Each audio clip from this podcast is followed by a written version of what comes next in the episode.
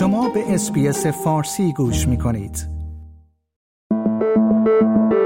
خورشت تکنولوژی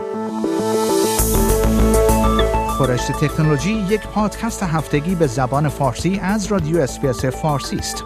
پادکستی که در آن از گجت ها یا ابزار تکنولوژیکی جدید گرفته تا نوآوری های جدید در جهان فناوری و یا حتی ویدیوها و اخبار داغ در شبکه های اجتماعی می‌پردازیم.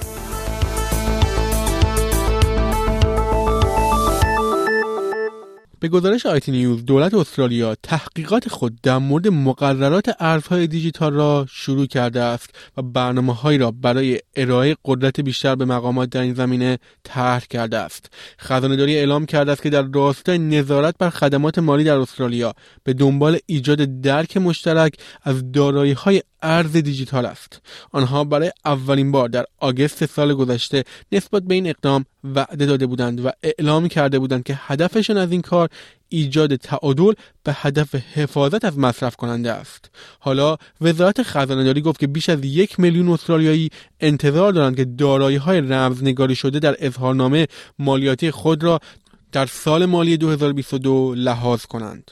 در حال حاضر ارزهای دیجیتال تا حد زیادی تمام صنایع استرالیا استفاده می شوند. خزانه داره می‌گوید که با این وجود ارزهای دیجیتال فرصت های جدید قابل توجهی را باز می کند و باعث ایجاد شغل و نوآوری می شود. اما با این حال آنها معتقدند که ایجاد مقررات برای این موضوع الزام آور است. در اعلامیه جدید آنها آمده است که اکوسیستم ارزهای دیجیتال یک بخش صنعتی همگن نیست و برخی از آن خدمات تنها به عنوان عملکردهای مالی عمومی استفاده می شود در حالی که وضعیت برای برخی دیگر از خدمات به وضوح چنین نیست.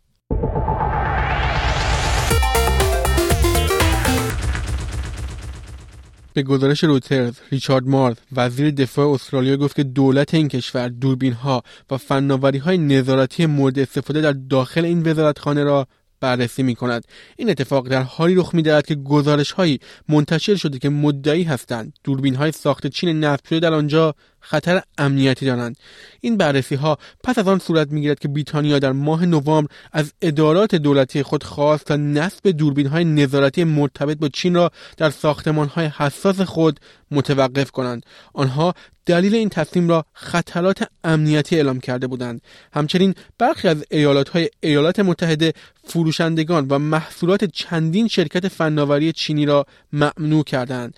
مارلز در مصاحبه با رادیو ABC گفت این یک مسئله است و ما در حال ارزیابی تمام فناوری های نظارتی هستیم و جایی که در آن دوربین های خاص پیدا شوند آنها را حذف خواهیم کرد.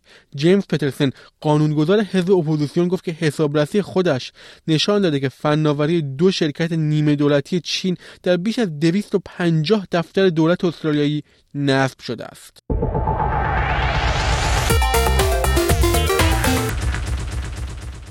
به گزارش بی بی سی گوگل در حال راه اندازی یک ربات چت مبتنی بر هوش مصنوعی به نام Bard برای رقابت با ChatGPT است. به گفته این شرکت Bard قبل از عرضه عمومی در هفته های آینده توسط گروهی از آزمایش کنندگان استفاده خواهد شد. این هوش مصنوعی بر اساس زبان کنونی گوگل یعنی مدل لامدا ساخته شده است. این قول فناوری همچنین از ایجاد ابزارهای هوش مصنوعی جدید برای موتور جستجوهای فعلی خود خبر داد.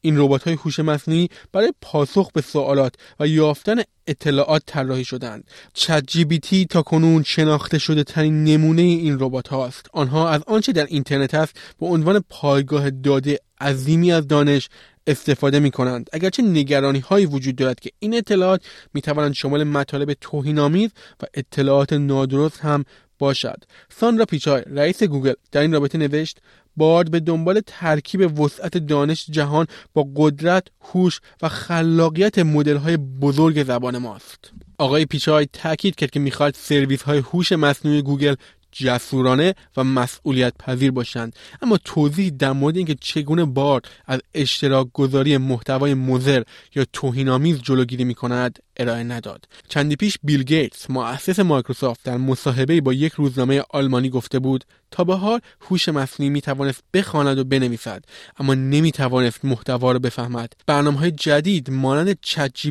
بسیاری از مشاغل اداری را با کمک به نوشتن فاکتورها یا نامه ها کارآمدتر می کند این دنیای ما را تغییر می دهد.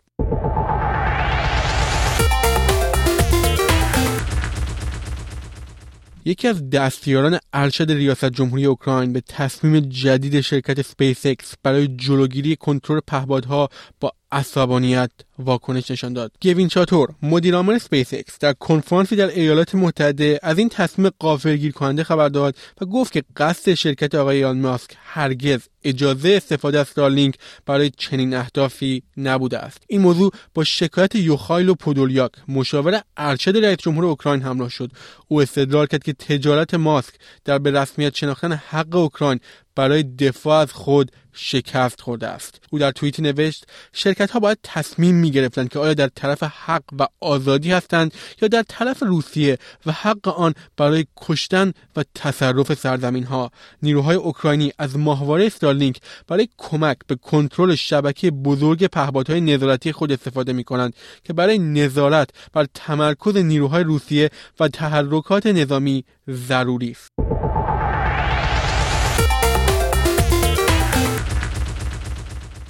دانشمندان یک قدم به ساخت رایانه های کوانتومی نزدیکتر شدند که حتی از پیشرفته ترین ابر رایانه های امروزی هم قدرتمندتر هستند. کامپیوترهای کوانتومی از ویژگی های عجیب ذرات زیراتمی استفاده می کنند ذرات به اصطلاح کوانتومی می توانند همزمان در دو مکان حضور داشته باشند و همچنین حتی اگر میلیون ها کیلومتر فاصله دارند به طرز عجیبی به هم متصل شوند. حالا تیمی از دانشگاه ساسکس توانسته اطلاعات کوانتومی را بین تراشه های کامپیوتری با سرعت و دقت بی سابقه منتقل کند. دانشمندان کامپیوتر بیش از 20 سال است که تلاش کردند یک کامپیوتر کوانتومی مؤثر بسازند. شرکت های مانند گوگل IBM و مایکروسافت ماشین های ساده ای در این رابطه توسعه دادند.